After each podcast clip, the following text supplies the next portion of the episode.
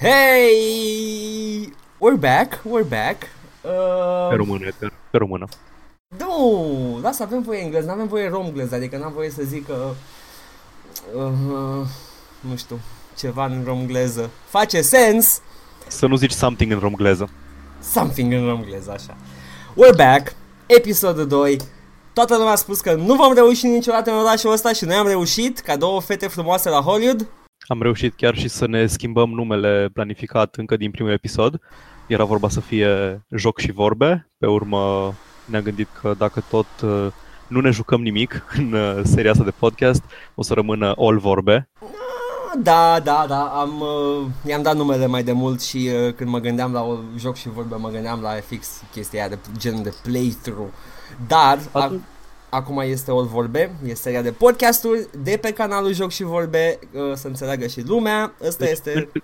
În principiu, imperiul mediatic se numește Joc și Vorbe și produsul media audio se numește doar All Vorbe, în care doar vorbim. Și vara o să facem vara ispitelor gameristice. Și, vara ispitelor și vorbe. Vara MMO-urilor. Nu. Hai înapoi acolo. You know da, you want to. Cred că ar trebui să vorbim un pic despre săptămâna trecută, despre podcast, despre feedback. Foarte bine. Din câte am înțeles, în primul rând, apropo de feedback, sper că mi-am reparat nosegate-ul. Sper și eu că mi-am reparat suflatul în microfon. Popping o să avem în continuare, pentru că încă nu vrem să investim foarte mult în podcast, cel puțin eu, până nu vedem că iese ceva. E ok, o să-mi cer eu scuze dacă se aude zgomot, am încercat să măresc portița aia de sunet a microfonului și da, eu stau lângă șosea și îmi cer scuze încă o dată dacă se aude vreo sirenă, stau lângă baza de pompieri. Și eu exact la fel, cum de? Nu știu. Cum s-a nimerit să stăm amândoi lângă pompieri? Nu știu, dar it's happening și dacă se întâmplă nu pot controla chestia asta. Deci... Ca să înțelegeți despre ce vorbim, Edgar a investit ca lumea, și-a luat un microfon profesional de studio. Eu înregistrez, mă rog, e un microfon profesional. Better than average. Da, să zicem că e entry level. Eu am microfonul de la căștile mele, așa se aude pe el, poate pe viitor o să investesc și eu să iau un microfon mai serios. Da, deci îmi cer scuze pentru calitatea sunetului de la mine. O să ne chinui, ok, se aude bine, ți-am spus că se aude bine. Asta este. Și nu se aude când respiri. Da, se aude doar popping, am ajuns la concluzia asta până la urmă. Ok, so you pop right there, până când, trebuie să mai explic încă o chestie. Vom încerca să facem ceva pentru episodul ăsta, o să-mi ia mie foarte mult timp, dar sper că rezultatul o să merite, așa că dacă... Nu știu, voi care o să comentați acolo, sper să ne spuneți dacă se aude mai bine cu înregistrarea locală pe care eu o să o îmbin ca pe un jigsaw, pentru că sunt autist și îmi place să fac puzzle-uri. Cred că ar fi corect să spunem că am primit mult mai mult feedback și atenție decât ne așteptam să primim.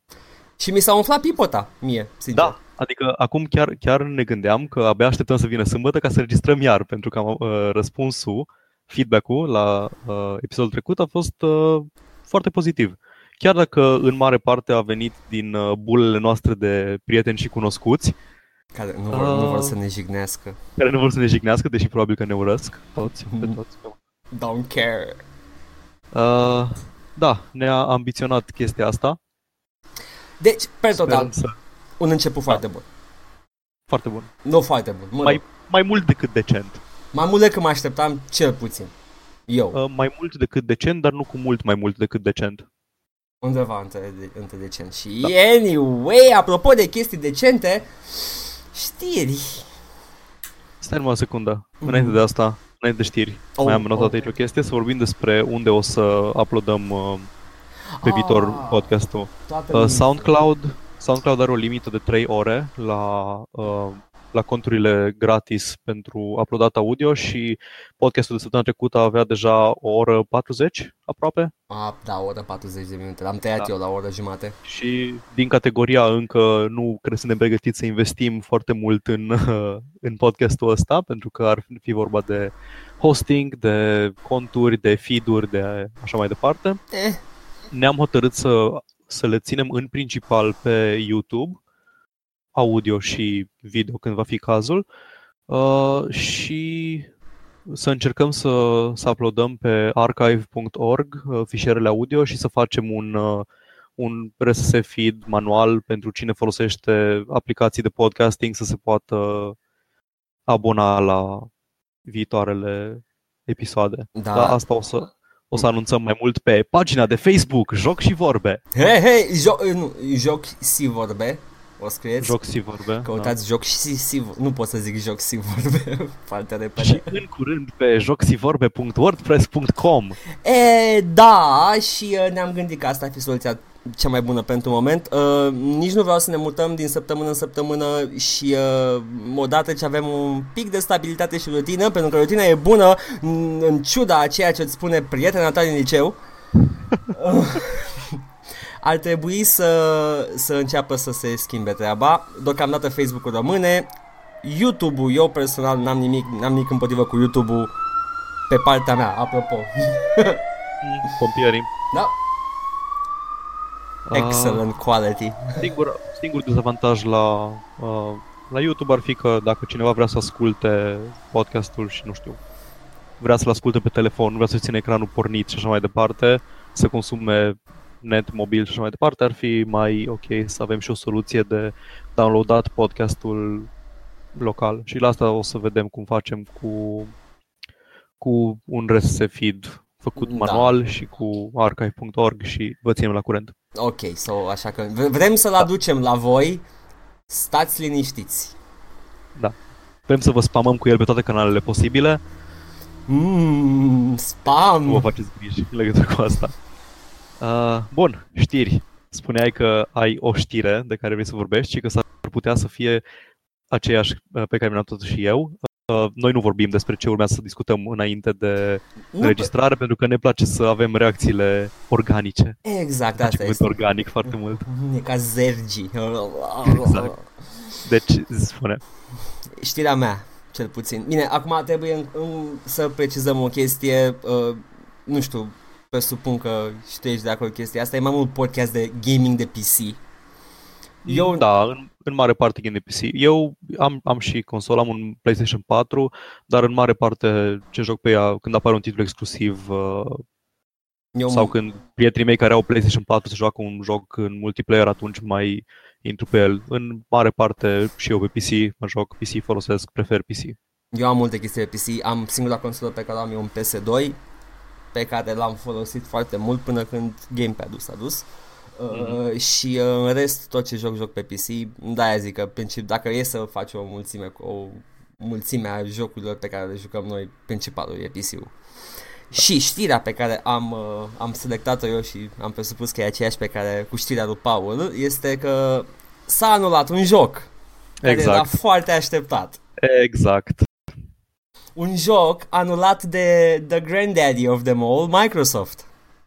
Un joc care urma să fie probabil singurul titlu exclusiv interesant care să iasă un pic din tipar de pe Xbox One. Dar Xbox-ul nu vrea să fie unic și special. Xbox nu vrea să fie ca și PlayStation, să vândă sisteme pe titluri interesante, pe titluri despre care se vorbește ani după ce au apărut, ca și Uncharted, ca și tot ce scoate Naughty Dog, ca și Last of Us sau Bloodborne. Nu, Microsoft vrea să fie o companie previzibilă. Vrea să știi că pe Microsoft joci shootere, Gears of War, Halo. Câteodată Sunset Overdrive. Probabil că mai e Halo. Cred că Halo Wars apare anul ăsta. Ok, Sunset e exclusiv Xbox? Sunset Overdrive e exclusiv Xbox, da. A fost titlul de lansare, cred. L-am ținut minte când s-a lansat, am aflat despre el, era foarte ciudățel și fistichiu, nu pot să-i spun altfel decât fistichiu. Și l-am uitat. Dar nu l-am jucat, așa că nu pot să mă pronunț despre joc. Xbox-ul, da, Xbox-ul nu vrea Scalebound, ăsta e jocul despre care vorbim și ce e special la Scalebound. Probabil că au văzut trailerele și în trailer aveai un domn sau un domnișor, nu știm, care avea un design foarte interesant, avea niște căști pe urechi, ca un milenial ce era. Și avea un pet dragon. Și ar fi fost primul joc dezvoltat exclusiv pentru Xbox de către Platinum Games.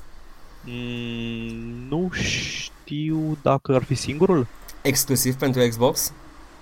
Am jucat Bayonetta pe Xbox 360. Bayonetta era și pe PlayStation.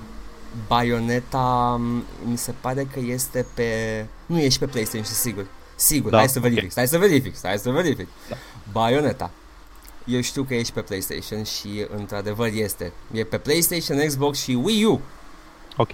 Deci, da, într-adevăr ar fi fost singurul titlu exclusiv făcut de Platinum Games pentru Xbox. Și ar fi avut un cârlig. Da. Ar fi fost efectiv probabil că ar fi vândut câteva sisteme. Nu știu dacă neapărat ca și un joc Naughty Dog, dar Xbox în momentul ăsta are nevoie de un titlu care să vândă sisteme, pentru că nu cred că câștigă în momentul de față războiul consolelor. Nu are nimic. Dacă ar fi să caut acum o listă de Xbox One, hai să fim corecți și căutăm pentru One. Spun, am căutat și nu am văzut nimic care să-mi sară în ochi, în afară de nici măcar Gears of War, care este PC și Xbox One. Quantum Break este și pentru Quantum Windows. Break, care e și pentru Windows acum și inclusiv pe Steam în cele din urmă, și pe Steam. Vreau foarte mult, sunt fanboy Remedy și vreau de mult să joc. Și eu la fel. Și atunci a rămas Scalebound, care e o chestie care arată foarte interesant, estetic, presupun că mai arată foarte interesant. Mai e Forza Motorsport 5 exclusiv, dar este omologul Xbox al lui, cum se numește, de pe Sony, de pe PlayStation. Este... Jocurile cu mașini nu mă atrag în mod special. Fiecare consolă are una specială a lor. Gran Turismo, așa. Da, Forza Motorsport cred că la momentul de față e cel mai cunoscut simulator de condus, de driving, de cum se zicem, de curse. E foarte bun, am jucat unul mai vechi. Am și jucat recent Forza Motorsportul de PlayStation 1 și arăta super pentru mașina respectivă, pentru aparatul ăla. Chestia e că astea sunt jocuri care au o nișă destul de îngustă. But și nu neapărat... Da, e acolo. Nu-ți vinde neapărat foarte multe sisteme. Nu-s jocurile alea despre care se vorbește, nu-s jocurile care câștigă Game of the Year sau... Ok, singurele exclusive care îmi fac, pe care le recunosc, nu care mi-au plăcut sau pe care vreau să le joc: Forza Motorsport 5, Sunset Overdrive și Raiden 5, I guess? Ok. Atât are Xbox-ul. Bine, Xbox-ul nici nu are aceeași concentrare pe jocuri și pe titluri exclusive, niciodată n-a avut-o, în afară de seria Halo. Poate ar trebui să aibă. Poate ar trebui. Da, era și Halo acolo, mi se pare, dar deși nu cred că sunt exclusive, majoritatea sunt și pe PC câteva. Un punct în favoarea lui Microsoft este că și-au anunțat, cred că la E3, și-au anunțat decizia să nu mai facă exclusive pentru Xbox One, începând cu ce urma să fie dezvoltat, toate jocurile să fie cel puțin cross-platform cu PC. Ba nu, Halo 5 e aici, exclusiv pentru Xbox One. Da, dar Halo 5 a fost probabil la început dezvoltarea de mult. Deci, 2015. În continuare, cred că era vorba mai mult de jocurile care urmează să fie dezvoltate. Voiau să încerce să aducă și pe PC, să aibă chestia aia de cumperi jocul odată, îl ai și pe Windows Store, care am înțeles că eu are probleme, nu l-am folosit, și pe Windows acolo. Store și pe Xbox One. Perfect, deci jocul ăsta anulat a fost știrea. A fost știrea și chestia e că Phil Spencer, șeful diviziei de Xbox de la Microsoft, a venit personal să anunțe că a fost anulat jocul și a folosit o formulare foarte interesantă. A zis că ei sunt dedicați gamerilor, fanilor și vor să le ofere cele mai bune experiențe pe care le pot avea. Deci jocul era atât de prost încât nu au vrut să-l mai lanseze. Ar trebui să fi fost aproape gata dacă urma să fie lansat în S-a mai discutat ăsta, chestia cred. Asta și tind să fiu de acord cu cine a discutat-o înaintea noastră. poate au fost forțați Platinum Games să facă ceva ce nu puteau să facă. Platinum n-a reușit să producă produsul respectiv și Microsoft a spus nu. Probabil că asta s-a întâmplat. De obicei asta se întâmplă când te bagi cu un gigant care se mai și bagă peste timpul tău de dezvoltare. So yeah. Nu știm. Habar n-am, dar asta a fost știrea săptămânii. Mai aveam o știre pregătită care e destul de veche, dar atunci când am făcut primul episod am ratat-o, deși am salvat-o special să spun despre ea. Nu știu cum îți plac ție Space Simulator-ele. Depinde. Am jucat destul de puțin. Am jucat EVE Online, care nu se pune, care nu e un Space Simulator deloc. It's a Spreadsheet Simulator. Aha, Excel Simulator în spațiu, da. N-am jucat foarte mult nici Elite. Am jucat puțin X, foarte puțin X, X1. X1 a fost bun, mi-a plăcut. Da. Elite încă l-am pe listă. Da, și eu trebuie să-l joc. Vreau să-mi pierd viața în el, dar în același timp, da, adică parcă nu vreau. Să stau să fiu camionagiu în spațiu. Așa, și știrea este legată de următorul mare joc, Space Simulator, care stă să apară și care a tocmai, în momentul în care am salvat știrea, a atins 141 de milioane din crowdfunding. Vorbim desigur de No Man's Sky. Nu. Nu. Unul serios. Star Citizen, nu? Star Citizen, da. Ok. Star Citizen și abia aștept jocul. Abia aștept să văd ce. Au reușit să strângă foarte mulți actori recunoscuți în joc. Au the star power. Din ce am văzut din trailere, au și jocul. Au reușit să promită foarte multe chestii. Hai să nu ducem acolo. Nu vreau să merg. O singură paranteză vreau să spun. După ce a apărut No Man's Sky, care probabil că știe toată lumea, a fost o dezamăgire față de ce s-a promis. Nu neapărat un joc prost, ci un joc care a făcut mult mai puțin decât a promis și un joc care probabil că nu merită prețul de 60 de euro, dolari, sub care era vândut. Nu e un joc premium AAA. Pentru că nici compania nu e o companie care produce jocuri premium AAA. Compania Hello Games sunt o mână de oameni, câți 10, 20, 30 de angajați, care au fost cooptați de Sony să facă un joc enorm și au fost cooptați de Sony în timpul procesului de facere al jocului. Deci jocul nu a fost comandat. Ei făceau jocul și Sony a spus: veniți încoace că vă rezolvă băiatul. Și iar tind să cred că Sony i-a grăbit. Da, e posibil.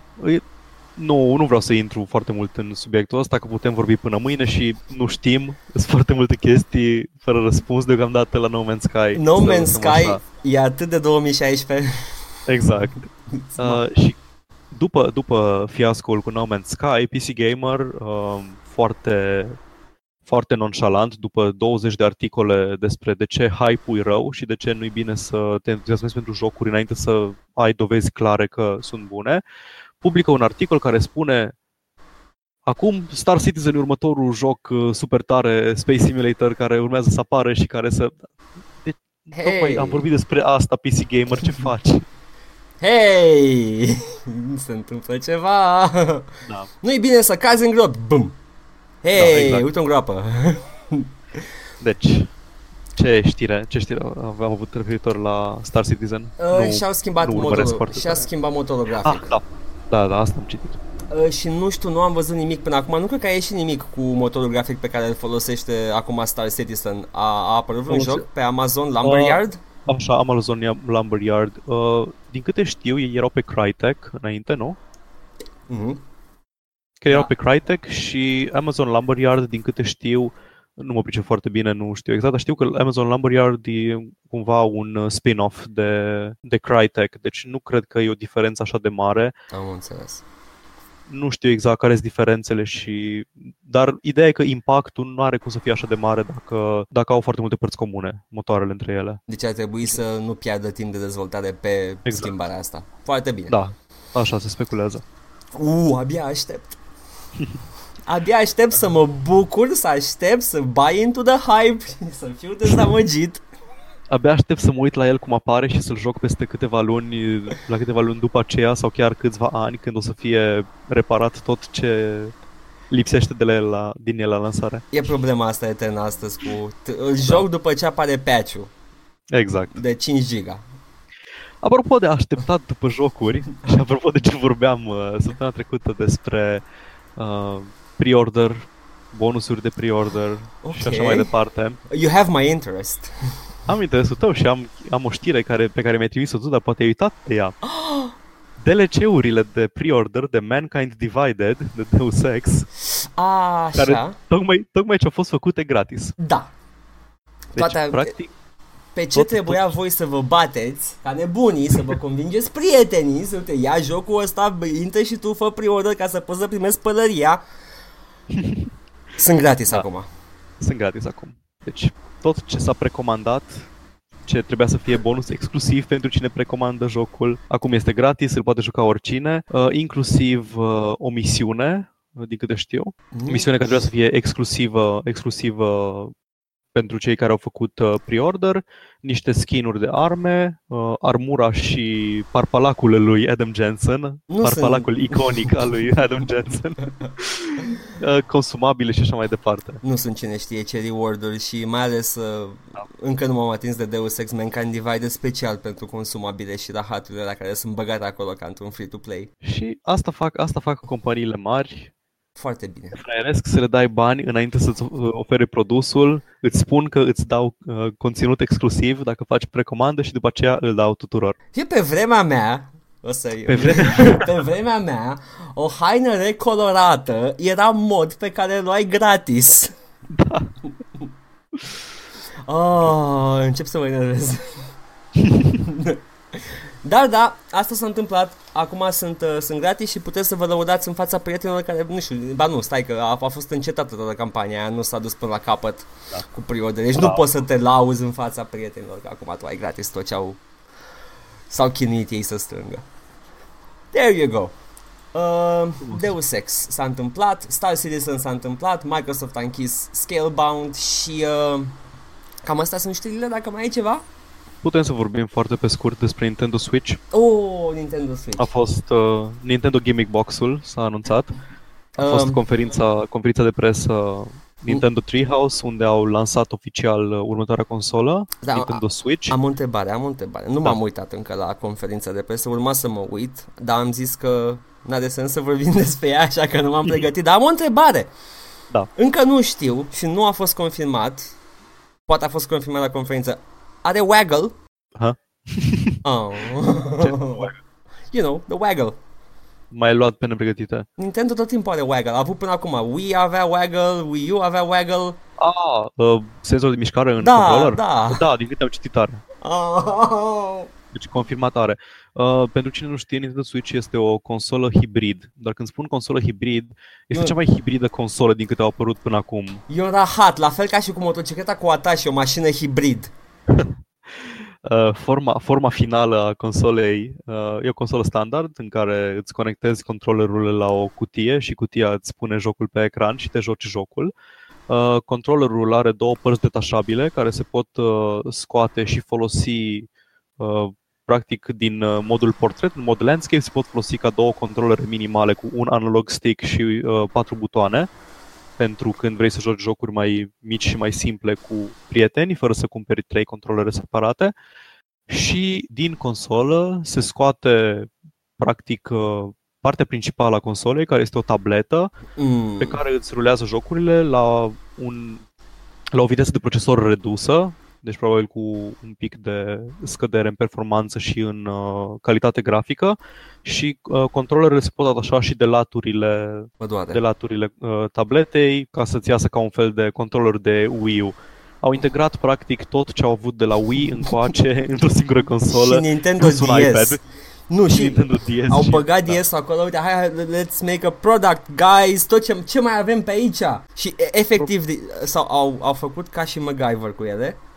Și a ieșit Nintendo Switch-ul. Nintendo e o chestie foarte ciudată, cel puțin pentru noi în România.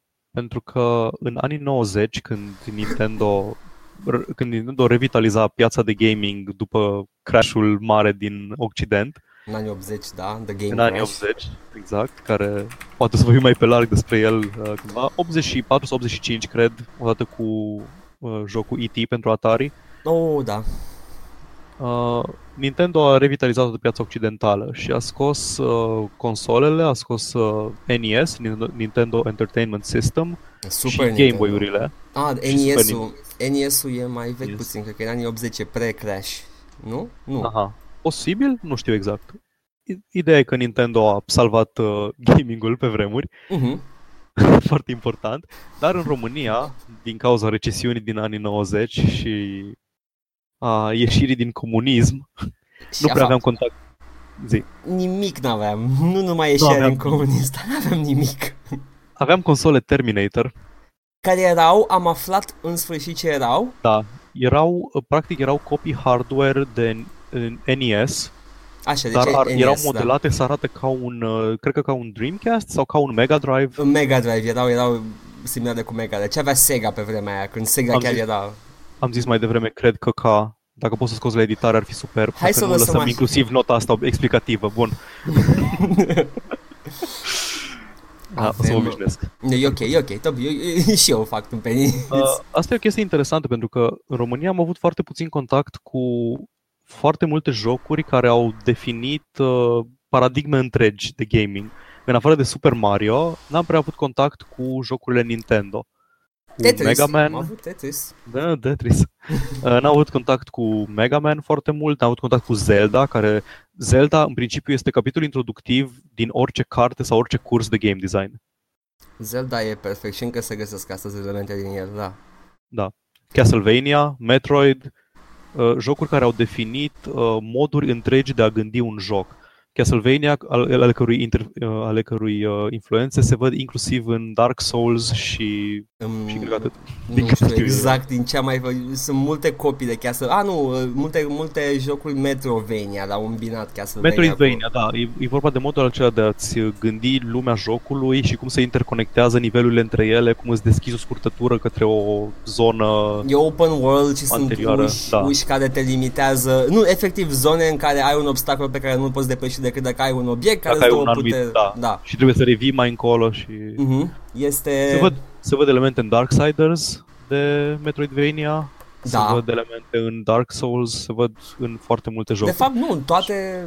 Ba nu, există bine Darksiders că e open world 2 mai ales, da. Și Zelda, mult Zelda. Efectiv, sunt jocuri care au definit industria gamingului și la care noi, în România, am avut foarte puțin contact cu ele. Asta s-a văzut cel mai bine în vara trecută, când a apărut Pokémon Go pe telefoanele mobile. Nici nu mă obosesc să explic ce-i Pokémon Go, pentru că toată lumea știe ce-i Pokémon Go, a auzit de el chiar dacă nu l-a jucat. Toată lumea avea păreri foarte puternice despre Pokémon Go și având în vedere că... A lovit România o chestie pe care nu o lovise la timp, în timpul lui. Când Pokémon era o chestie în Occident, în România nu era. Și acum a venit Pokémon Go și a zis, uite, eu sunt o chestie și românii n-au știut cum să o ia.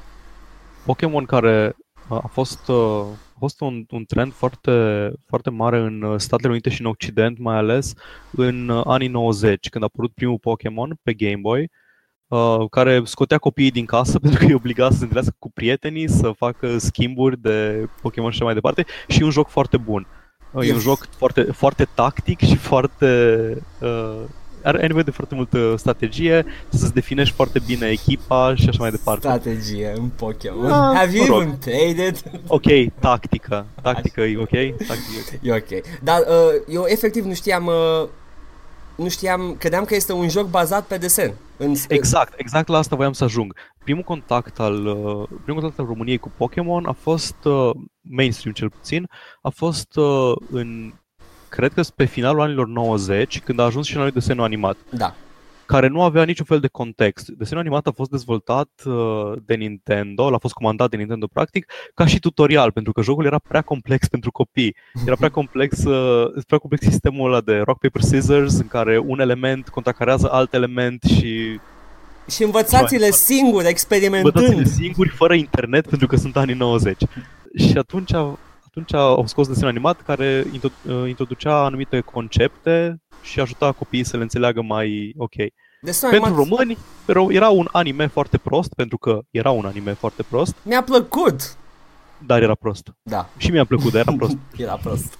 Și câteodată găseai la gumă de mestecat acțiuni cu Pokémon. Asta a fost Pokémon pentru noi. Și când a apărut Pokémon Go, care era practic continuarea francizei de jocuri care au continuat să apară din anii 90 până în anii 2000 târziu, pentru români a fost așa un moment, ce ăsta, se desenul animat, de când eram eu mic. E pentru copii ăsta? E pentru copii. Asta să nu se înțeleagă că Pokémon Go ar fi un joc foarte bun. E interesant. Interesant. Era interesant modul în care integra realitatea augmentată în nu pune nimeni joc, chestia dar... aia. Nu. Ca și joc nu era o chestie foarte complexă, foarte... E ok, I guess. Da. M-am jucat 2 zile foarte mult, mă plimbam prin cartier și după aia l-am lăsat. Asta a fost pentru mine o chestie foarte interesantă, să văd că cum relaționează cu Pokémon o țară, o națiune care nu a avut contact cu produsul de bază al francizei, care era o chestie complet diferită de desenul animat și acțibildurile din guma de mestecat pe care le aveam noi. Mă plimbam seara căutând Pokémon și Pokéstopuri și mai vedeam oameni care stăteau cu telefonul scos și mă uitam la ei suspicios și eram ok, fie ăla este un om normal sau joacă și el Pokémon Go ca și mine. Și voiam să mă duc la el, dar m-am renunțat la gând. Te duci cu telefonul la ureche, cu aplicația pornită, ca și cum ai vorbi cu cineva la telefon și întrebi în timp ce treci pe lângă el ceva vag, de exemplu, în ce echipă te-ai băgat. Dacă reacționează, înseamnă că face același lucru. Dacă nu reacționează, înseamnă că el va spune altă poveste la podcastul lui. Eram într-o seară și vorbeam la telefon și mă uitam la aplicațiile mele noi și un dubios a venit la mine și m-a întrebat în ce echipă ești. Wow! Bun venit la podcastul de chestii normale! Wow! Și vorbe. Evident. Da, Pokémon. M-am gândit să scriu la un moment dat. Am vrut să scriu un articol despre Pokémon Go și am vrut să-l contextualizez cu Europa de Est și cu gaming-ul din anii din 90 în Europa de Est. Și am scris, cred că, 2000 de cuvinte în care nu am ajuns să ating Pokémon deloc. Și până am reușit să reiau articolul, să-l termin, trecusele cele 2 săptămâni în care Pokémon Go a fost relevant, care nu mai juca nimeni, dar cred că încă am textul și s-ar putea să-l refac, să recontextualizez articolul în gaming în Europa de Est în anii 90, despre console Terminator și diverse rip-off-uri de Atari. Tu mai ții minte ce jocuri aveai pe Terminator? Da.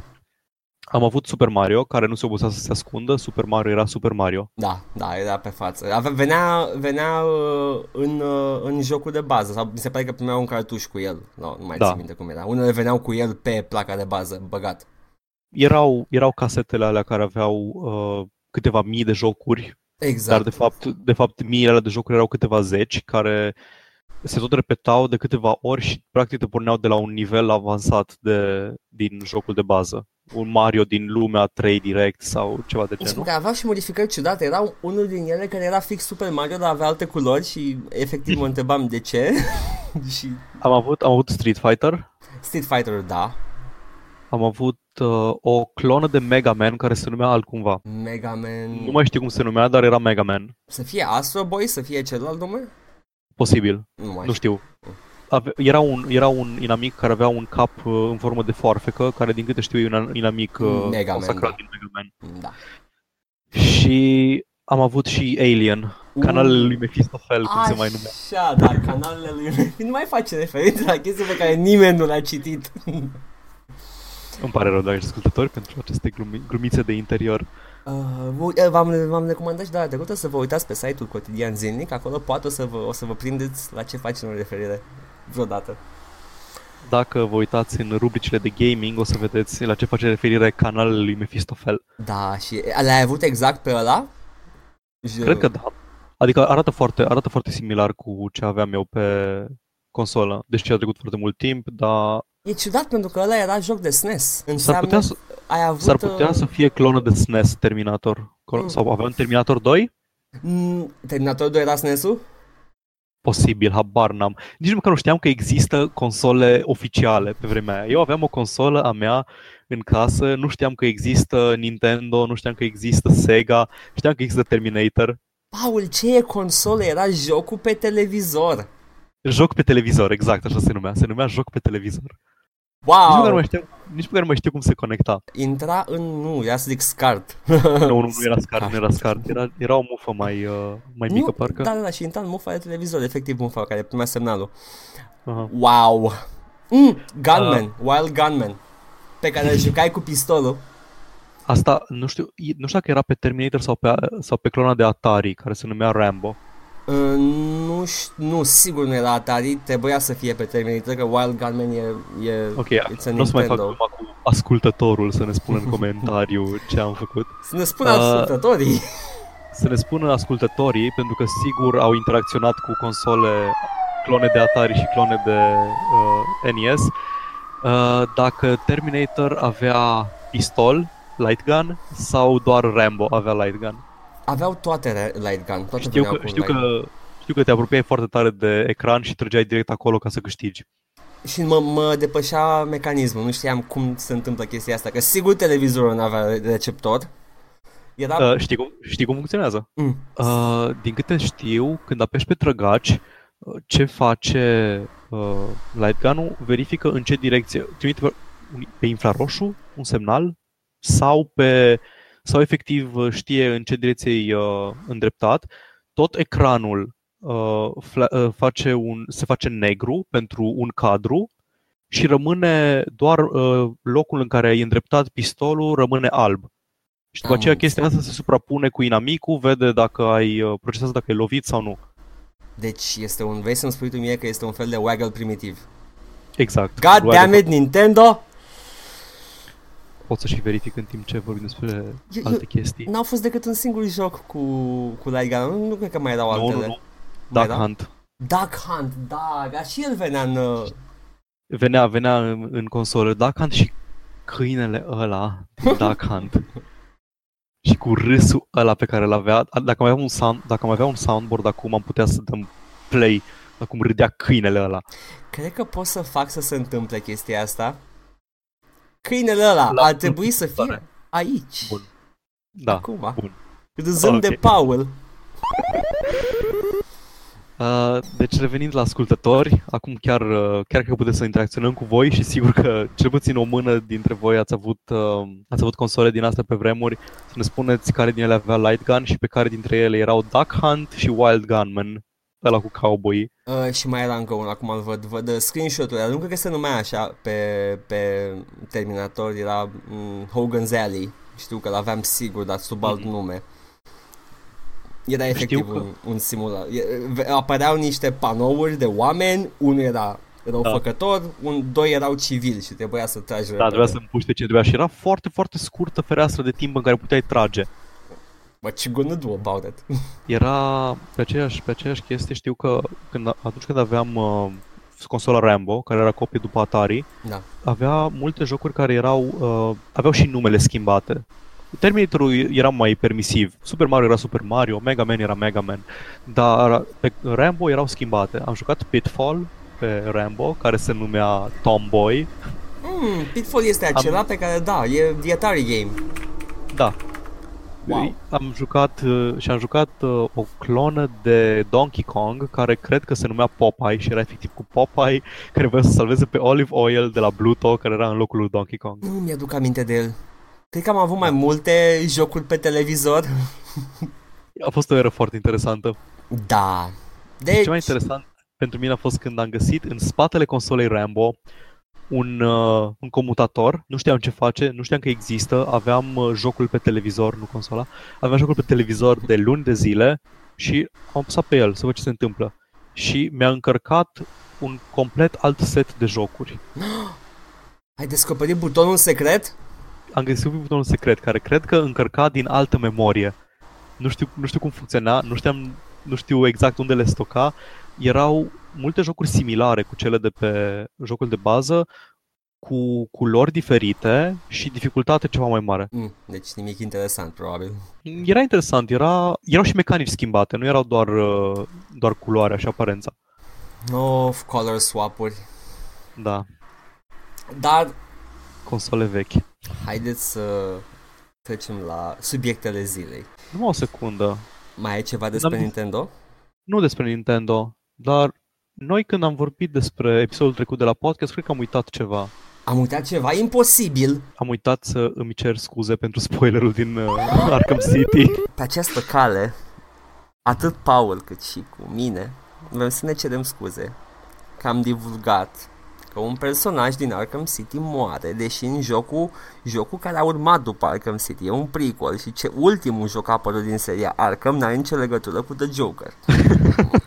Și puteai să-ți dai seama. Ai dat iar spoilerul. Spoiler, o să scriu în titlu. Nu o să dau argumentul ăla. E un joc de 6 ani, de ce dar nu știi? Dar e un joc de 6 ani, știi da, că Mark Hamill nu mai joacă.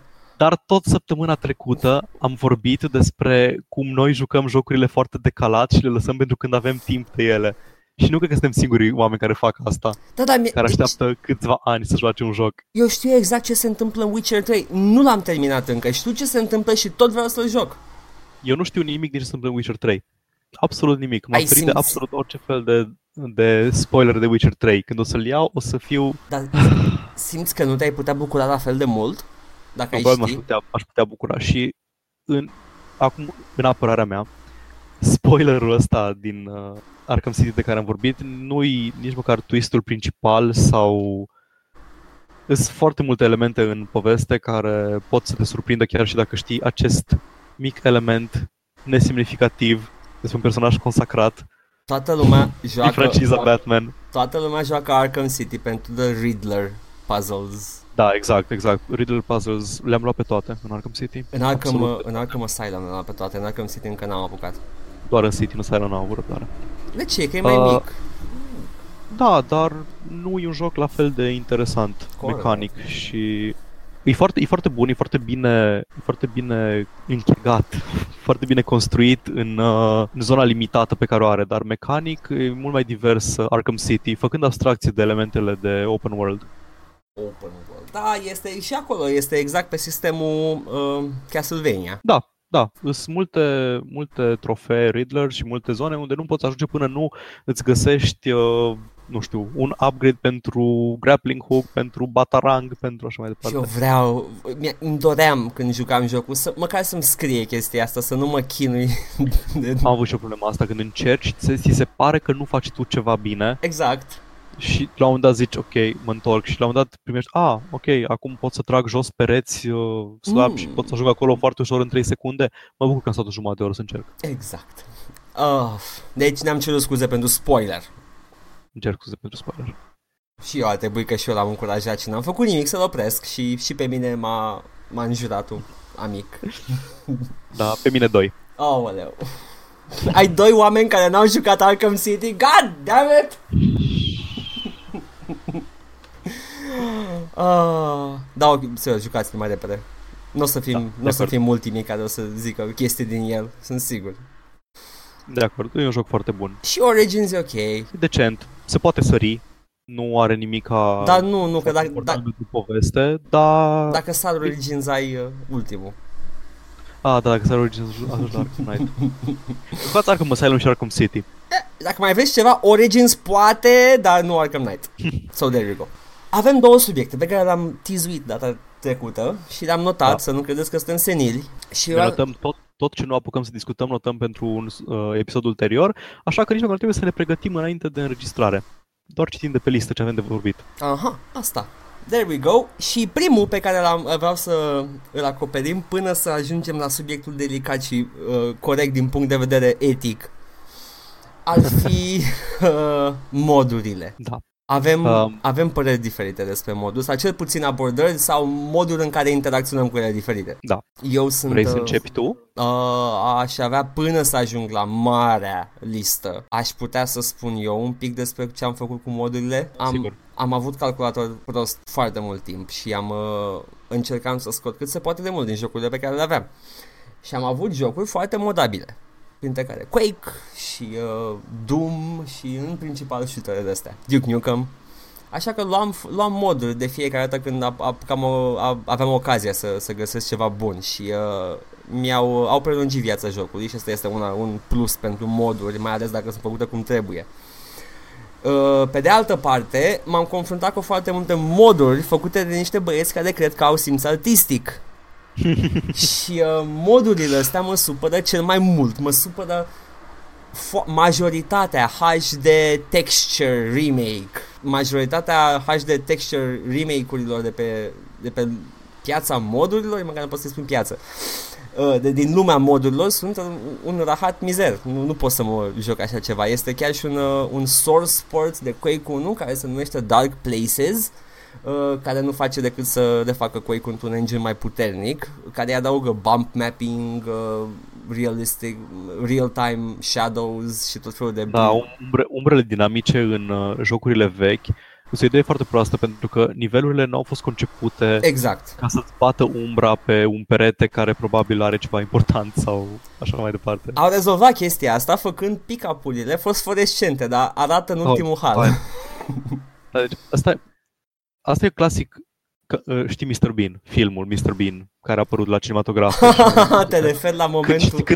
Când strică tabloul da. Și încearcă să-l repare și îl strică tot mai departe, se panichează. Cred că așa se fac modurile astea. Mă depășesc ca majoritate, mă depășesc modurile grafice făcute prost. Și se vede că a depus efort cineva. În marea majoritatea cazurilor este un singur om sau doi care se chinuie ani de zile să facă chestia asta și o scoci și sunt mândri de ea. Și eu nu pot să mă plâng de ea pentru că, vezi, Doamne, efortul a fost depus.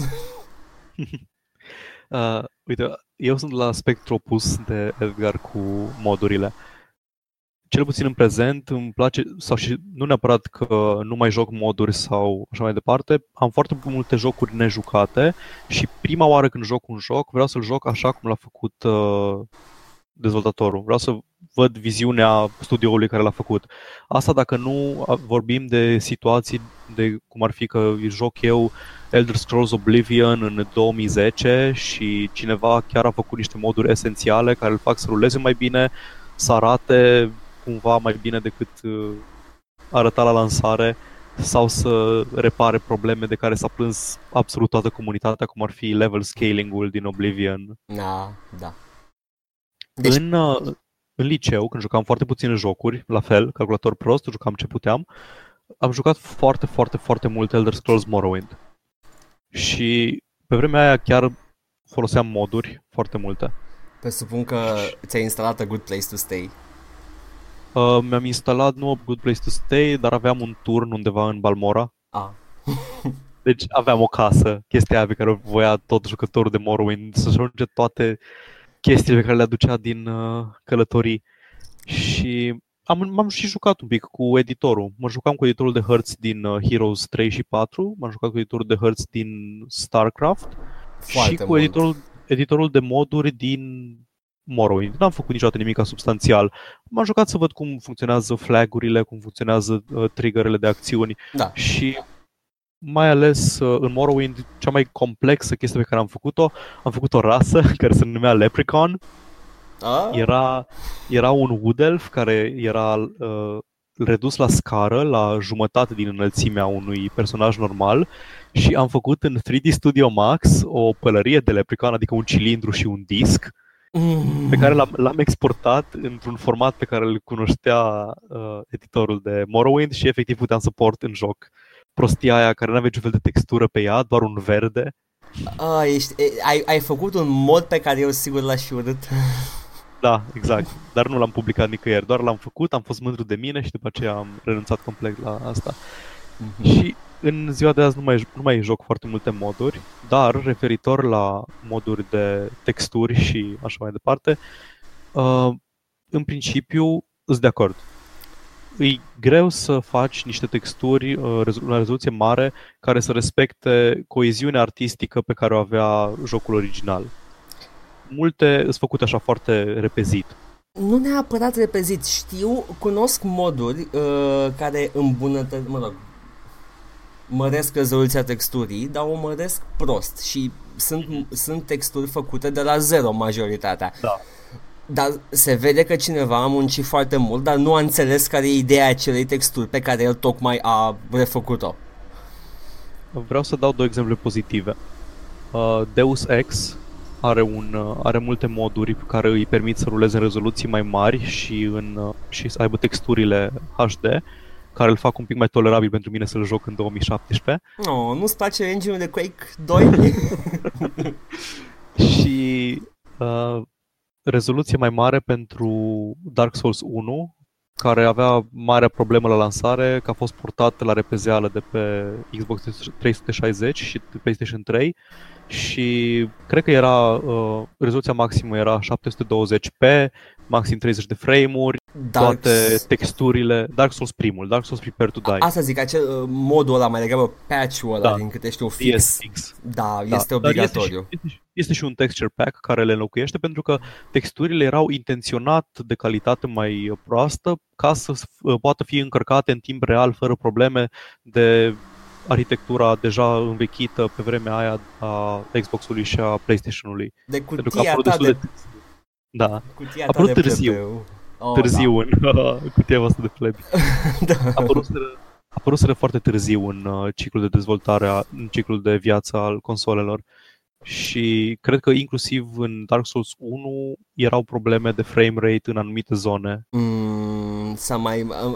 Îmi scap acum exemple, dar mai sunt câteva jocuri foarte bune care au apărut exact la finalul vieții unei console și o întind, o trag de toate firele. Asta e o chestie foarte interesantă, pentru că dacă te uiți la cum arătau jocurile de la începutul ciclului de viață pe PlayStation 3 în, nu știu, 2000 târziu. Nu vreau să mă gândesc în ce an. Așa. Și te uiți la cum arătau la finalul ciclului de viață, prin 2013, când arătau ca The Last of Us. Da, este vizibilă diferența. Interesant, pentru că e același hardware. E același hardware care era acum 7 ani.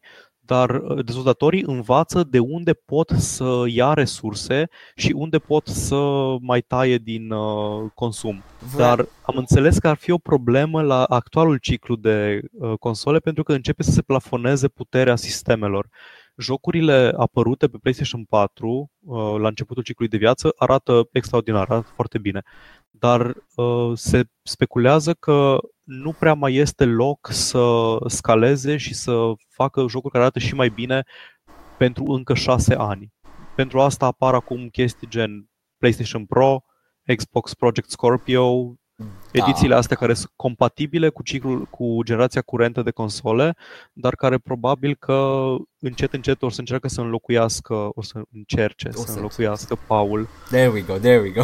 Da. O să văd să și vorbesc, vă promit. Da. Dar să revenim la moduri. Moduri. Deci experiența ta cu modurile a fost aia pe care tocmai ai menționat-o. Și într-adevăr, HD Texture Packs sunt un mystery box. Trebuie să le instalezi sau măcar să cauți screenshot-uri înainte să le iei. Dacă ți se par că se îmbină bine cu texturile sau cu lumea jocului, ia-le, dacă nu.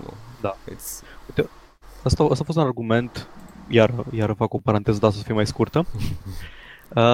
Când a apărut la sfârșitul anului trecut Skyrim Special Edition, remasterul grafic pentru Elder Scrolls 4 Skyrim. Da. Și foarte mulți utilizatori pe PC, mai ales pe PC, pentru că cei care erau pe console se bucurau. Apare o chestie pe PlayStation 4, poți juca Skyrim pe PlayStation 4. Super. Da. Pe PC, foarte mulți utilizatori spuneau că, păi da, dar eu am deja texture packs, am moduri de lumină, am moduri de shading, eu am deja Skyrim Remastered Edition. Într-o oarecare măsură, da, ai de mult timp, dar nu ai texturi care să fi fost dezvoltate de o echipă de oameni cu o viziune artistică care știau exact cum vor să arate Skyrim. M-am bucurat și mi-a plăcut foarte mult Special Edition, cum se numește? Special Edition. Mi-a plăcut foarte mult și într-adevăr se vedea că este făcut de developeri originali, dar pe de altă parte eu nu aveam texture pack-uri pe Skyrim. Am avut numai shadere, numai lighting mods și într-un fel arăta mai rău pentru mine Special Edition. Bine, asta a fost... am avut aceeași reacție la Arkham, Return to Arkham, Special Edition de la Arkham Asylum și Arkham City. E doar pe console asta, nu? Nu, cred că a apărut și pe PC anul trecut. Și efectiv s-au chinuit așa de tare să facă lumina mai dinamică, umbrele mai dinamice, încât arată mai prost decât versiunile anterioare. Luminează toate chestiile care ar fi trebuit să fie întunecate din punct de vedere estetic și artistic. Trebuie să iei în calcul chestia asta, că mai mult și mai multă complexitate geometrică sau a texturilor nu înseamnă neapărat un joc mai bun. Am avut experiența asta când jucam în liceu Morrowind și printre modurile pe care le instalam de fiecare dată erau Beautiful Faces. Nu. Pentru că știi cum arătau poligoanele de pe fețele personajelor din Morrowind. Da. Și mi-am instalat Beautiful Faces și mie la vremea aia, cu mintea pe care o aveam pe atunci, mi se păreau foarte, foarte, foarte frumoase, arătau foarte bine.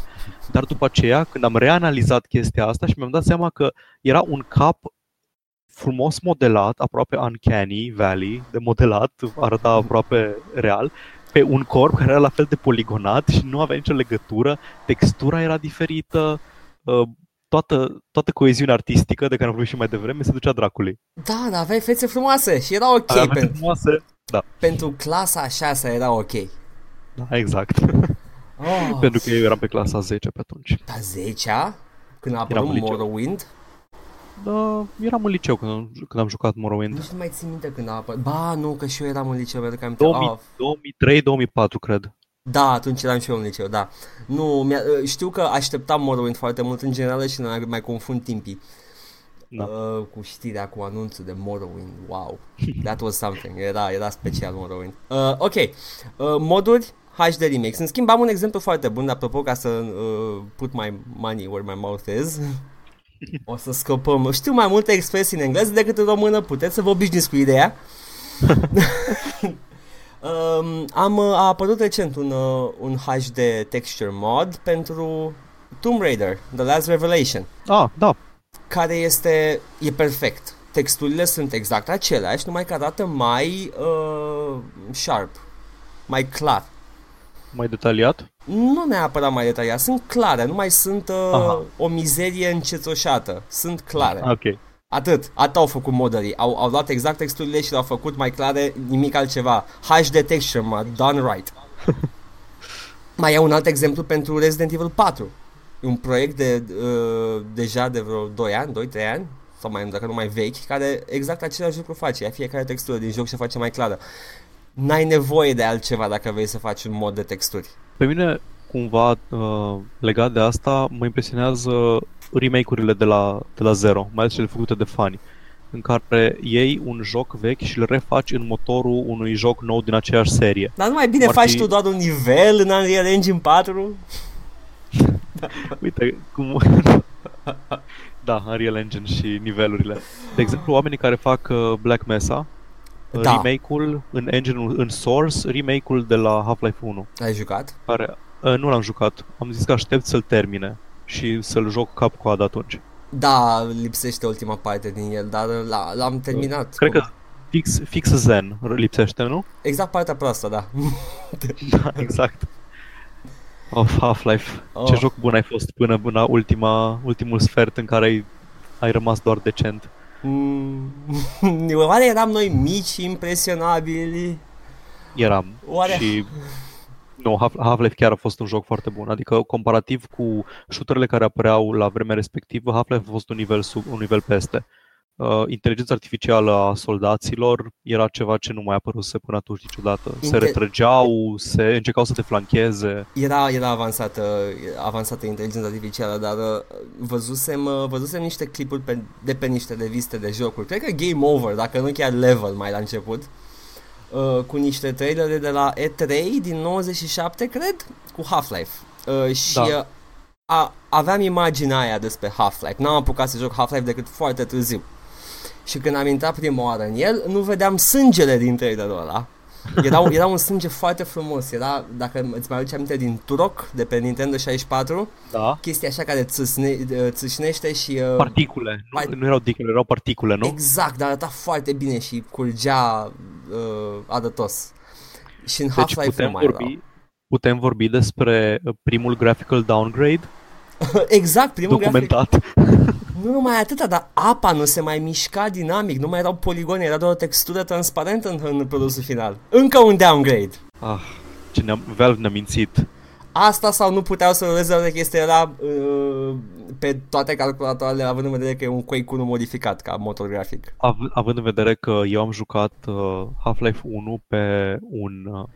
nici nu era Pentium, era un 686 cu 166 de MHz, 16 MB de RAM și cred că avea o placă video de 1 sau 2 MB. N-avea nevoie de mai mult, era id Tech 1. Și mergea Half-Life 1, da. Full 3D, cum era el. Desigur, rezoluția era 320x240,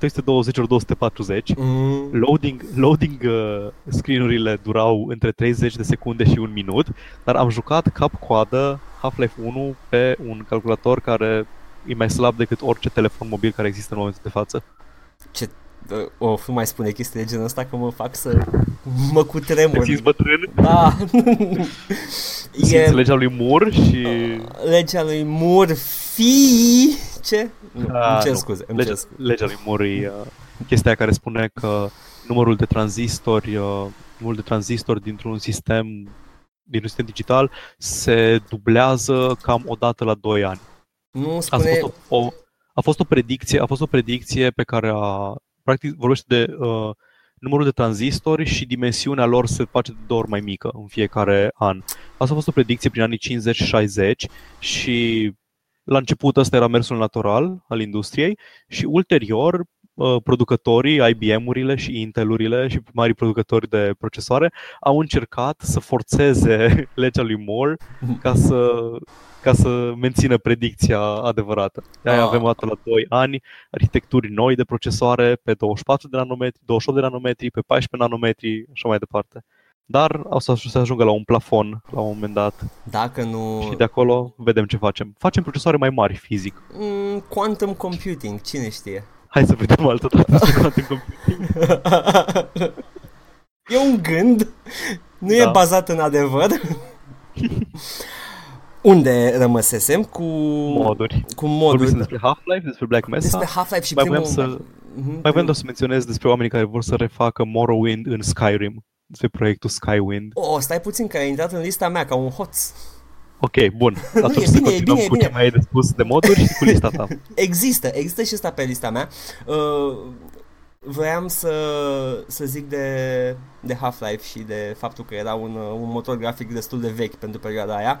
Și apropo de motoare grafice, în perioada Half-Life, Quake 2, Quake 3, știam ce să petrecem în lumea motoarelor grafice și am fost șocat când am aflat prima oară că, spre exemplu, Call of Duty a continuat cu un... Cred că era id Tech 3 sau... Da, 3. Engine-ul de Quake 3 până în Modern Warfare 2. Aha. Ei încă aveau același motor grafic la bază, foarte modificat. Așa că... Nu e chestie neapărat atipică. Din câte știu, Fallout 3 și New Vegas foloseau un engine modificat de Oblivion. Nu era neapărat un upgrade între Oblivion și Fallout 3. Urmează să scutremur lumea, dar era chiar engine-ul de Morrowind. Ok. Foloseau deci Gamebryo. Ok, bun. Deci se practică chestia asta, pentru că un engine e o chestie destul de abstractă. Nu contează neapărat engine-ul în sine, cât de mult asset-urile pe care le folosește, modelele, texturile și așa mai departe. Da, corect, care se pot integra. E ciudat când te gândești ce joc a fost produs cu jocul ăsta acum câțiva ani și uite acum iese chestia asta care arată mult mai bine, wow! Ceva de genul. Mi se pare că un exemplu ăsta așa șocant pe care l-am aflat săpând între ele era Godfather 1 avea același motor grafic cu Dead Space 1. Dacă mai știi Godfather, o clonă de GTA uitată. Anyway, trecând peste moduri, da, jocuri de făcute în alte jocuri, vrei să spui, nu? Da, jocuri făcute în alte jocuri. Și ai adus exemplul lui Oblivion în Skyrim? Morrowind în Skyrim. Există și Oblivion în Skyrim, de-aia vreau să zic că e o listă întreagă. Ok, nu, de asta nu știam. Există un mod care unește toate provinciile în Oblivion, cred? Ok, wow. Există un mod care bagă Morrowind în Skyrim, există un mod care adaugă Oblivion în Skyrim. Sper să nu greșesc nimic de aici. Și există un mod care... face un complet alt joc în engine-ul de Skyrim. Pune Sky Enderal. Enderal e pe listă, da. Da.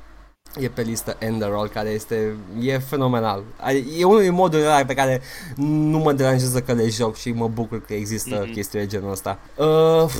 Hai să trecem la listă, că e una mare de tot, da. Ceva să o parcurg repede de tot. Dacă nu știți, eu mai ales urmăresc în fiecare an Mod Database când au premiile lor de Mod of the Year și anul ăsta l-au făcut ca în fiecare an. No surprise there. Wow.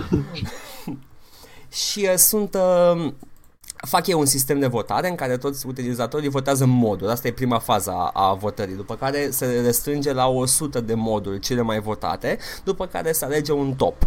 Și topurile ăla produc mai multe topuri. Produc pentru released mods, modul care au apărut, modul care urmează să apară și un fel de people's choice, cam ca Hillary Clinton. Și tantam. Care nu sunt câștigătoare, știi clar că nu sunt câștigătoare, dar sunt cele mai votate cumva. Ok. Și au făcut un site frumos ca în fiecare an cu jocurile de bază și dacă dai click pe ele are un drop-down menu și îți arată modurile pentru jocul respectiv. Și o să te surprindă câteva sunt chiar evidente, cum ar fi Arma 3. Arma 3. O să punem un link în descriere. Neapărat punem un link în chestia asta, pentru că sunt foarte multe moduri pe lista asta pe care le puteți juca chiar acum cu jocuri care sunt pe hardul vostru. That's why I love mods. E jocul ăsta, stă aici de 1000 de ani, pot să adaug încă un joc la el și te apuci. Și doar pe PC. Doar pe PC. Ei, mai încearcă pe console, se încearcă acum chestia asta. Încet și cu puțin succes. Așa, acum Age of Empires 3, spre exemplu, are moduri. Este Wars of Liberty, adaugă civilizații noi, hărți noi, moduri de joc noi, în fine. Aliens Colonial Marines are un mod care ok. Știi ce face modul ăsta? Repară jocul. Exact. Am auzit de el. Îl face să pară cât se poate de apropiat cu trailerul de la E3. Da. Și dacă vrei să joci, dacă cumva ai fost fraierul ăla care a cumpărat Colonial Marines, scuze, nu fraier, tontul, naivul care a cumpărat Colonial Marines la lansare și ai fost dezamăgit. Ai fost dezamăgit de el, poți să pui modul ăsta și o să arate mult mai bine. O să fie un joc. Nu cred că doar arată mai bine, cred că modifică inclusiv scripturile de AI, da. Al micilor, care iar era varză la lansare. Așa că dacă v-a amuzat alienul ăla care se clătina ca un moș, nu o să-l mai aveți după modul ăsta. Așa că, știi, plusul și minusul. Nu mai e haios, dar dacă mai joc, ok. Depinde de care sunt prioritățile voastre. Arma 3, nu-i de mirare care moduri, sunt foarte multe moduri care mi se pare că au ajuns jocuri. Cel puțin Daisy era mod de Arma 3. Era mod Arma 2. Arma 2, wow. Da. Ok. Battle for Middle-earth, la fel, HD Edition. Uitați-vă la poze, nu instalați. Battle for Middle-earth nu e joc de strategie. Ba da. Niciodată nu cred că am simțit nevoia unui HD Edition la un joc de strategie. Nici măcar la Age of Empires, deși sunt cele mai lăudate expansion-uri, HD, remake-uri, etc. Sunt foarte bun. Age of Empires 2 HD continuă și astăzi a apărut ultimul expansion acum o lună. Și am jucat Command & Conquer anul trecut, 1, deci. Presupun că pe sistemul ăla, pe platforma aia de HD, nu? Care unifică toate jocurile pe motorul ăla grafic într-un singur executabil? Da, era discul ăla pe care l-au făcut ei gratis la un moment dat cu toată colecția Command & Conquer. Trebuie să-ți dau ceva ca să poți să vedeți și o să poate punem în descriere linkuri. O să avem multe linkuri de episodul ăsta. Linkuri în descriere, da. Pentru că avem multe moduri. Battle for Middle-earth 2 expansion-ul are mai multe moduri decât jocul vanilla. Battlefield 2 la fel, Command & Conquer 3, Tiberium Wars are la fel multe moduri. Cred că toate Command & Conquer sunt pline de moduri. Da, și Yuri's Revenge încă are moduri. Chiar și astăzi, chiar și în 2016 a avut multe moduri bune. Deus Ex, ai zis de el, da. E și el pe listă. Doom, îți vine să crezi că Doom are moduri? Nu-mi vine să cred că Doom are moduri. Stai, Doom a apărut anul ăsta? Nu, Doom 1 și 2. Ah, ok, da. Da, știu că Doom are moduri. Brutal Doom, cel mai celebru, și a apărut recent, pe la finalul anului, și Brutal Doom 64.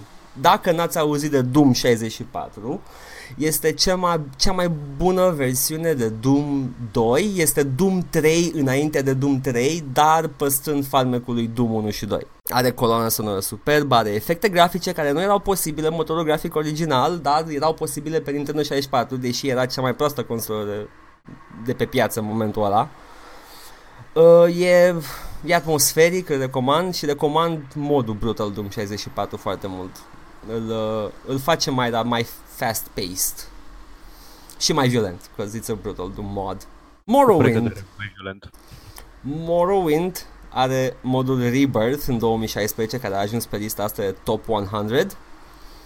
Skyrim, wow, Enderal, wow, nu mă așteptam. Deci Enderal, pe scurt, e un joc complet nou, cu o hartă complet nouă, făcută în engine-ul de Skyrim. E cum se spune în industrie. It's a total conversion. Da, exact, total conversion mod. E alt joc. Nu știu dacă Enderal sau alt mod a fost făcut de un singur individ într-un efort de a impresiona pe cei de la Bethesda ca să îl angajeze. Cred că mai era unul care... Dar nu cred că era Enderal are o echipă, era un expansion la Skyrim pe care îl făcuse el singur. Și care țin minte că s-a terminat nefericit? Cred că nu l-au angajat Bethesda, dar parcă a primit oferte de la alți dezvoltatori.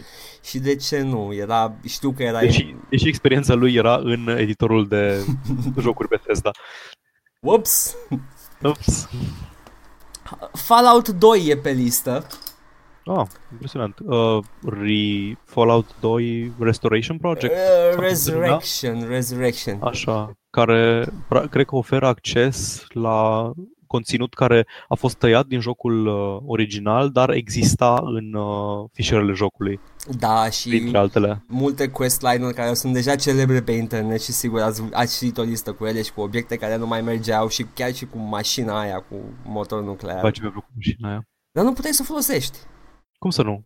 În versiunea patch-uită se putea folosi. În versiunea patch-uită, am înțeles.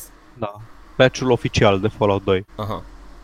În versiunea nepeciuită puteai să ocazional să-ți pierzi mașina, să-și păstreze doar portbagajul sau invers. Să dispară portbagajul, să rămâi doar cu mașina.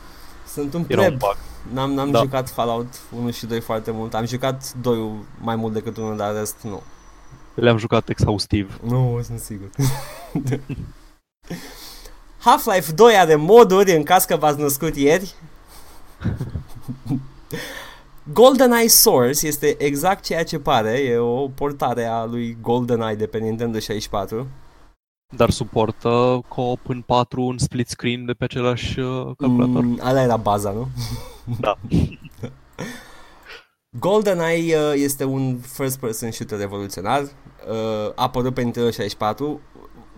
Nu știu cum să... Mi-e greu să cataloghez. Nu vreau să zic că Nintendo 64 a fost o consolă bună, a fost o consolă sub piața în momentul lansării, a rămas sub piața până la final, sub puterea grafică a celorlalte console, dar a avut surprinzător de multe jocuri bune, jocuri bine concepute, jocuri care se simțeau bine, aveau gameplay fluid. Și a avut și Super Mario 64, care este genial. Am o problemă cu platforming-ul 3D. Dar e bine făcut. Te cred. L-am jucat, e suav, ai timpul de răspuns, e aproape, e instant, știi unde sare, ai și umbră pe jos care îți indice unde să pășești. E suav, cineva are anumite predilecții. Mi-a plăcut foarte mult consola, deși era slabă, ca și performanță. Și Turok este printre shooterele mele preferate, care a apărut pe Nintendo 64. Da, deci Half-Life 2 are moduri, wow. Homeworld Remastered a primit un mod. Sunt un pic surprins care deja modul jocul ăsta. Star Trek Continuum Remastered, exact modul care a apărut pentru Homeworld, numai că acum a fost remasteruit de probabil aceiași oameni. Bănuiesc că e tot un total conversion care îți face tot jocul să fie Star Trek. Exact, și de ce n-ai vrea chestia asta? It's No, a no-brainer, it's a no-brainer. It's okay. Star Trek în spațiu. Acum nu știu cum sunt texturile. Star Trek în spațiu, spre deosebire de... oh, doamne, am visat în penie. Star Trek, imaginează-ți Star Trek numai că în spațiu. Dacă poți, dacă imaginează-ți ta suportă asemenea efort intelectual. Medieval 2 Total War are foarte multe...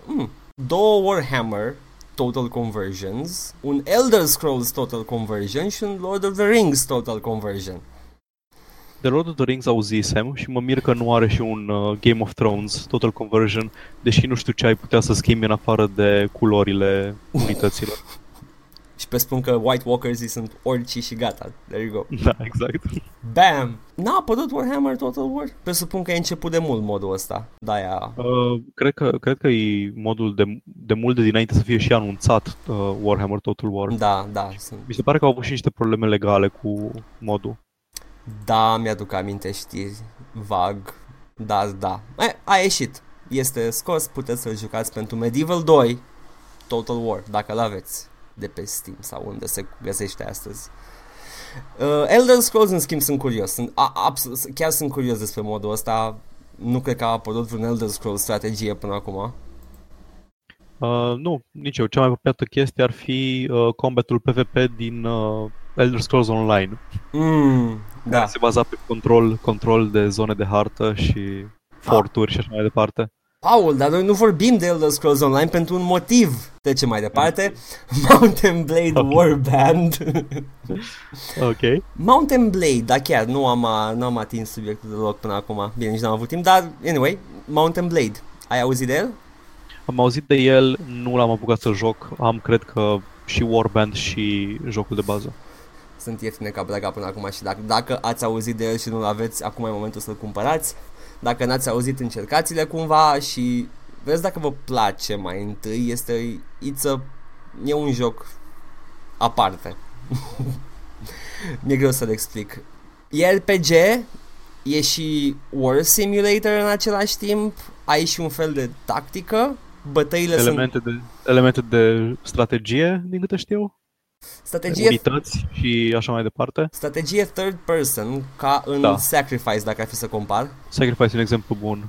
Un exemplu mai recent și poate un pic mai mainstream ar fi Brutal Legend.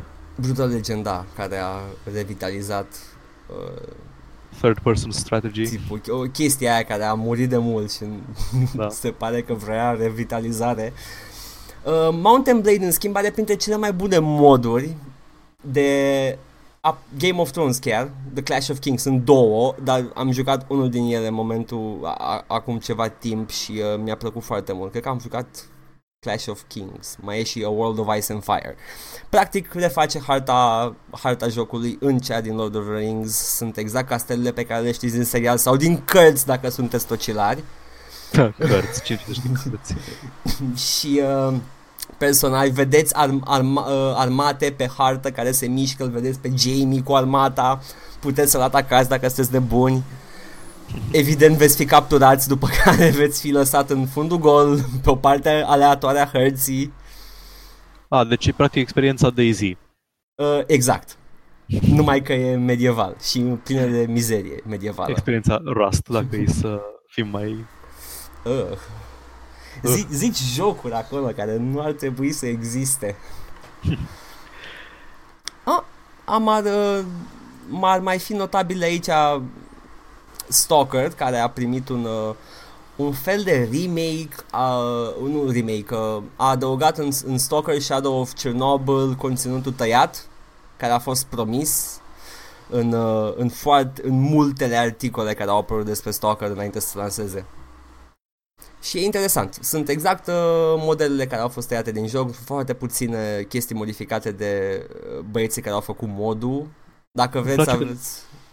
Da? Îmi place când rămân toate obiectele nefolosite, rămân în codul jocului și poate oricine să vină să-ți dea acces la ele. Și nu ești așa atras magic spre ele, nu vei să vezi ce era în jocul ăla și n-a fost băgat în produsul final? Nu eram sarcastic, chiar îmi place chestia asta. Păi da, nu, și mie îmi place nebunie. Mai ales când cineva o scoate, o bagă în joc și mă simt ca un arheolog. Bine, m-aș simți și mai mult ca un arheolog dacă aș face eu chestia asta, dar nu știu cum. Și eu nu pot să mă obosesc cu așa ceva. Pentru că mi-e lenea. Alt joc pe care vreau neapărat să-l joc, dar trebuie să-l menționez pentru că are niște moduri care sună genial. Sins over Solar Empire. Din câte știu eu, dacă îți place Homeworld, s-ar putea să-ți placă și Sins of a Solar Empire. Nu, așa spune, da, s-ar putea să-mi placă. Pentru că are un mod numit Fall of Kobol. Opa. Exact. Opa. Nu explica ce e Kobol, lasă să se bucure doar ea care știu ce e. Dacă știți ce este Kobol, lăsați-ne un like la video, exact, la podcast, este... la ce aveți, dați un share, ajutați-ne cum puteți. Accesăm nișa. Ne plac aceleași chestii ca și vouă. Nișa. Exact. Și am alienat pe toată lumea. Și Sins of a Solar Empire are un mod de Star Trek, care de ce nu? Adică Star Trek in Space. Da, Star Trek in Space. Cred că ăsta e titlul episodului, Star Trek in Space. Nu! Bine, e bun. Și spoilers înainte. Da, spoilers 2 puncte, Star Trek in Space. Și un mod de Star Wars, dacă îți vine să crezi. Și acum vreau să faci un exercițiu foarte mare de imaginație, să te gândești la Stargate. Ok. În jocul Stargate. Ăsta. Stargate care este cunoscut pentru modelele de nave și pentru luptele spațiale și nu mai mult pentru TLC. Și TLC? Poftim? Și îl cheamă TLC. Indeed. TLC. Nu. Despre ei vorbesc. Not și indeed. MacGyver în spațiu. Nu, MacGyver în pădure în Canada. în acea pădure care reprezenta jumătate din galaxia noastră. Superb. Fantastic. Când nu era deșert, era pădure. Mai este un joc acum care a primit un singur mod anul ăsta, scuze, dar e un joc care mi-a plăcut foarte mult și o să sap adânc în memoria voastră și a ascultătorilor și a ta, Paul. Da. Îți aduce aminte de Star Wars Galactic Battlegrounds? Asta nu era jocul de strategie în universul Star Wars? Ba da, era un joc de strategie în universul Star Wars. Nu l-am jucat niciodată din motiv pentru că nu-mi plac jocurile de strategie mai mult decât îmi place Star Wars. Oh. Are sens fraza asta. Are sens pentru mine și atâta contează. Era special. Dintr-un anumit punct de vedere. Folosea un motor grafic celebru în perioada în care a apărut ăsta, cel de Age of Empires 2. Era efectiv un reskin de Age of Empires 2, nimic mai mult, și au cerut bani pentru el și eu l-am luat și mi-a plăcut. God damn it! Nu știu ce să spun despre asta. Ai pus botul la preordere. Nu era preordere în perioada aia, l-am luat. Nu era preordere, dar echivalentul. Și l-am luat știind, jucasem demo-ul, știam că e un reskin de Age of Empires 2 și mi-a plăcut la nebunie. Mă bucur. Sincer mă bucur că ți-a plăcut. Pentru acest reskin vândut pe bani a apărut un mod care în primul rând mărește cadrele de animație pentru nu cadrele de animație. Animația unităților pe hartă nu mai este capped la 30 de cadre pe secundă, este suavă. Unitățile se mișcă normal cum ar trebui pe hartă și mai adaugă tot felul de tweak-uri și inclusiv o rasă nouă pentru joc. Unități noi pentru fiecare rasă existentă și așa mai departe. E foarte bun modul. Se numește... Folosești cuvântul suav foarte ciudat. Suav? Da. Păi, știu. Îl folosești ca și smooth. Exact. Cum vrei să spun? Lean. Se mișcă lean. Nu, era doar o remarcă, nu era niciun fel de critică. Nu-mi place când mă repet. Ciudat pentru mine. Deși o fac. Aha. Lean. Oricum, e un mod foarte bun, se numește Expanding Fronts și o să fie în lista pe care o voi pune în descriere. O să vă uitați pe ea. Nu o să citesc upcoming mods, că după aia îmi pierdem o grămadă de timp pe ele. Mai am doar... Deja suntem la aproape o oră jumate de înregistrare și mai avem segmentul de făcut. Doamne ferește, nu știm să ne ținem într-o oră. Și am tot zis că încercăm să ne ținem într-o oră. Cândva o să ajungem la o oră? O să încercăm.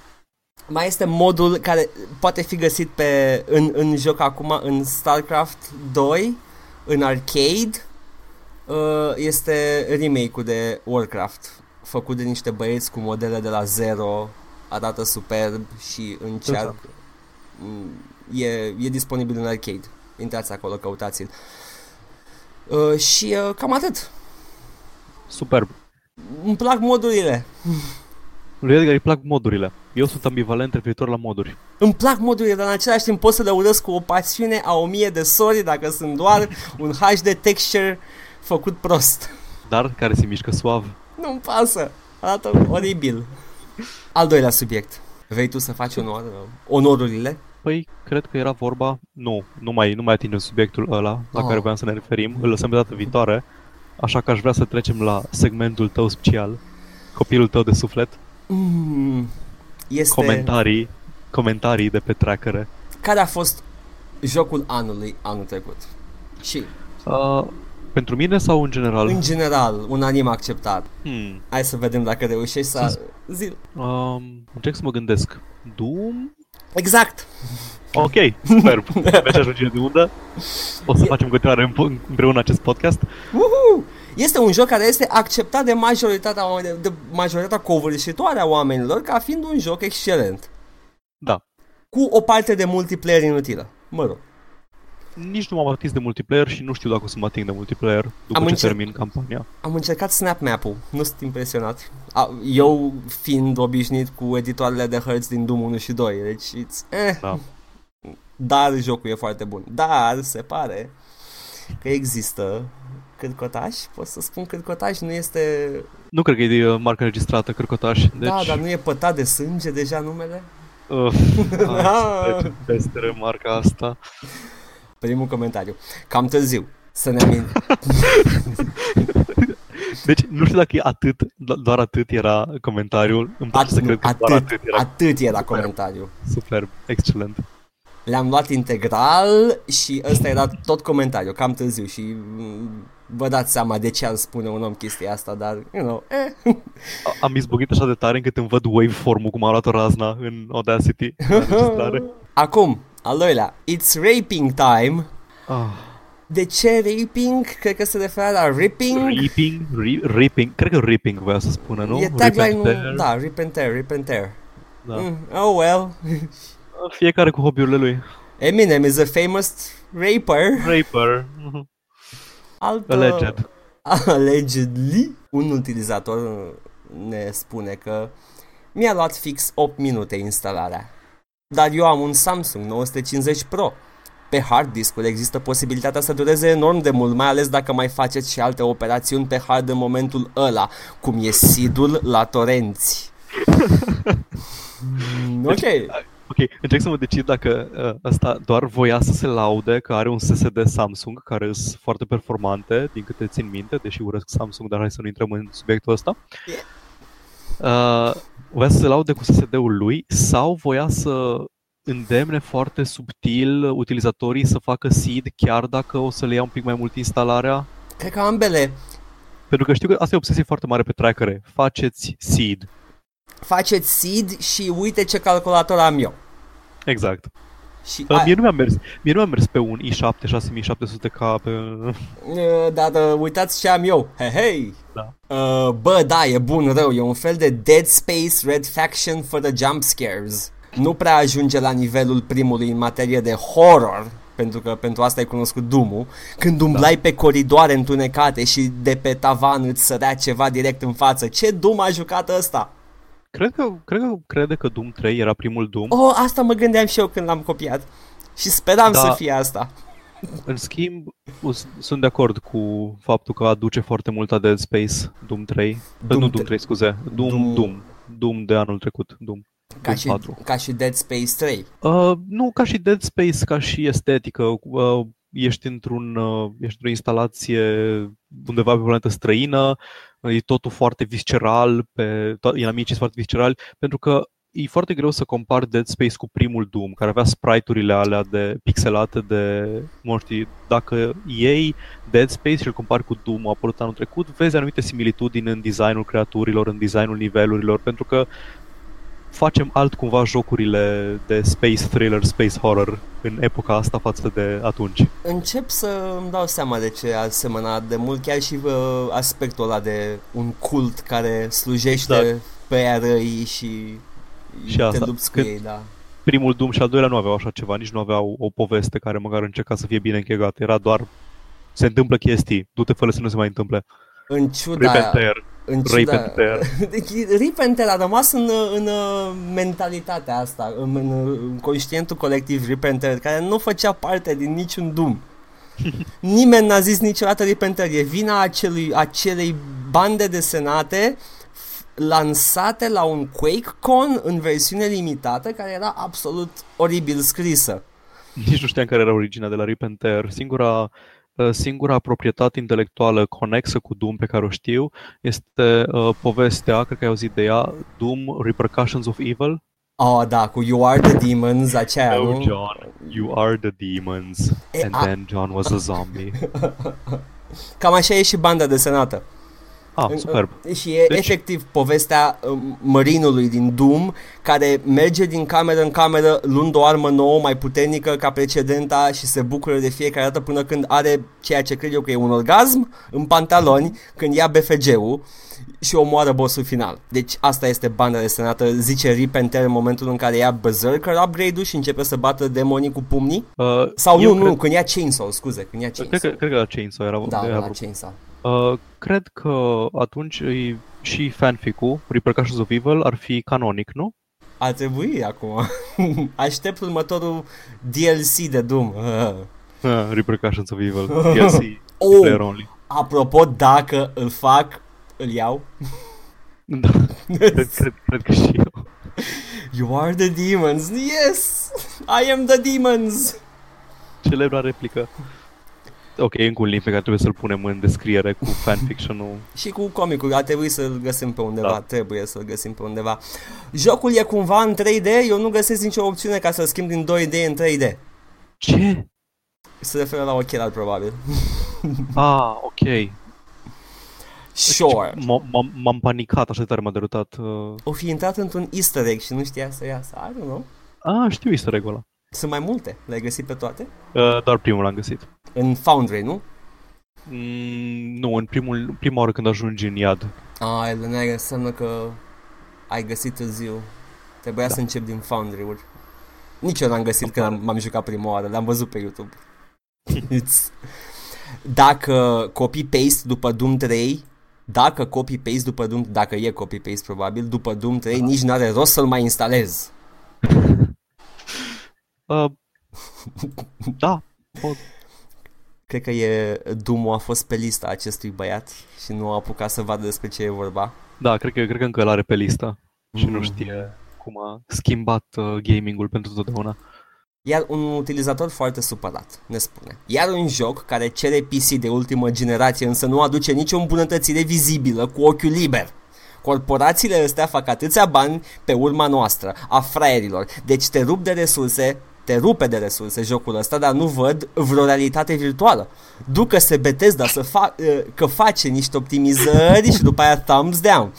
Deci, într-adevăr, nu am cine știe ce PC, însă pot juca toate jocurile pe medium high la unele cu unele fără anti-aliasing și antistropic. Dar asta l-a făcut să arate mai rău decât Doom 95 și tot nu-l pot juca. Dacă are cineva părinți bogați, să-mi împrumute și mie pentru o placă video de vreo 3-4 mii de lei. Wow! 3-4 de ce? 3-4? Placa mea video costă 1200 de lei acum. Nu 970. Știu. Atâta costă, înseamnă că ai tot un 970, am și eu. De ce? Încearcă să vezi dacă îți merge mai întâi. Nu, eu cred că era efectiv... nici nu l-am încercat. Dar era nervos că probabil sigur nu o să meargă pentru că e prost optimizat, pentru că e... Dar uite-te cum arată! Sigur nu merge! Doom 4, cred că... O să zic Doom 4 de acum încolo. Trebuie să... Doom 4 cred că merge pe absolut orice sistem, pentru că are foarte multe opțiuni care pot fi activate și dezactivate. Merge cu OpenGL, dacă nu ai acces la API-ul de Nvidia, la Vulkan și... nu-i numai Nvidia. Vulkan merge pe ambele plăci video de la anumite versiuni în sus. Recomand Vulkan eu. L-am rulat da, pe ambele. Dar și înainte și fără val când îmi rula foarte bine și n-am avut nicio problemă. Tot timpul am fost fanul OpenGL-ului și a eu pentru că practic îți merge pe orice OpenGL. It runs smooth. Rulează lin. Suav. Da. Jocul este varză. Nu are poveste, nu are nimic. Dacă îl iei să-l joci doar pentru că este altceva decât 3, doar că 3 este net superior față de chestia asta numită Doom. Eu zic așa, dacă tot vrei un joc care te atacă monștri și alte dihăni din toate părțile, mai bine îți iei din nou Painkiller Black Edition și care are și Battle Out of Hell, măcar ăla are poveste, are arme super. Povestea din... Painkiller e cunoscut pentru povestea complexă și pentru personajele multidimensionale. Are arme super și mai are și locație șmechere. Locație șmechere. Citești ce scrie. Și dacă vrei neapărat un joc din seria Doom, mai bine începi iar 3-ul. Prea slăbut și repetitiv, mă simt ca în Unreal Tournament. Mersi up pentru joc, merge de plictiseală că nu aveam ce juca. Sper la un Mafia 3, Dishonored 2 și Hitman 2016. Pot fi de acord cu o parte din...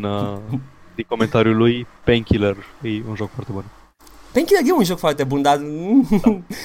Nu e mai bun ca Doom și nu are neapărat puncte forte unde Doom are puncte slabe, de exemplu la poveste. Dar de ce ai recomandat Painkiller ca un exemplu de poveste în joc? Înțeleg. Da, restul atât am avut la Doom. Se pare că nu este atât de apreciat Doom-ul. Da, cred că ar trebui să ne revizuim părerile despre Doom și să vedem dacă într-adevăr este cel mai bun joc din 2016 sau nu. Acestea fiind spuse, suntem pregătiți să încheiem? Cred că da, cred că am reușit. Suntem la o oră și 40 plus aproape o oră de preambul înainte de înregistrare. E bine. Da. La ca și timp o să ajungă pe la o oră jumătate și așteptăm feedback-ul. Dacă ne funcționează metoda de înregistrată local și vedem după aia, vedem cum o să iasă.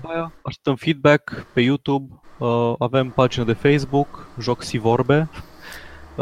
Dacă ne dați un like acolo o să vedeți ce e mai important, o să anunțăm în curând și site-ul unde o să ne punem mai organizat toate chestiile pe care le facem. Și poate cumva o să ne reușim să facem și un playthrough, să facem un adevărat joc și vorbe.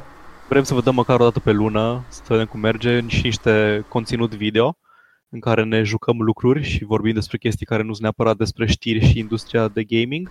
Chestii vânătoare. Dați-ne like pe Facebook, dați-ne share, urmăriți-ne pe Snapchat, urmăriți-ne pe Instagram, dați-ne ad pe AOL. Trebuie să-mi pleznească butonul de like, Fanny. Dați pe butonul ăla de like. Smash! Și cred că ne vedem data viitoare. În caz că se termină lumea, da, ne vedem data viitoare. Și o să... ce să zic? Star Trek în spațiu. Chiar și despre jocuri.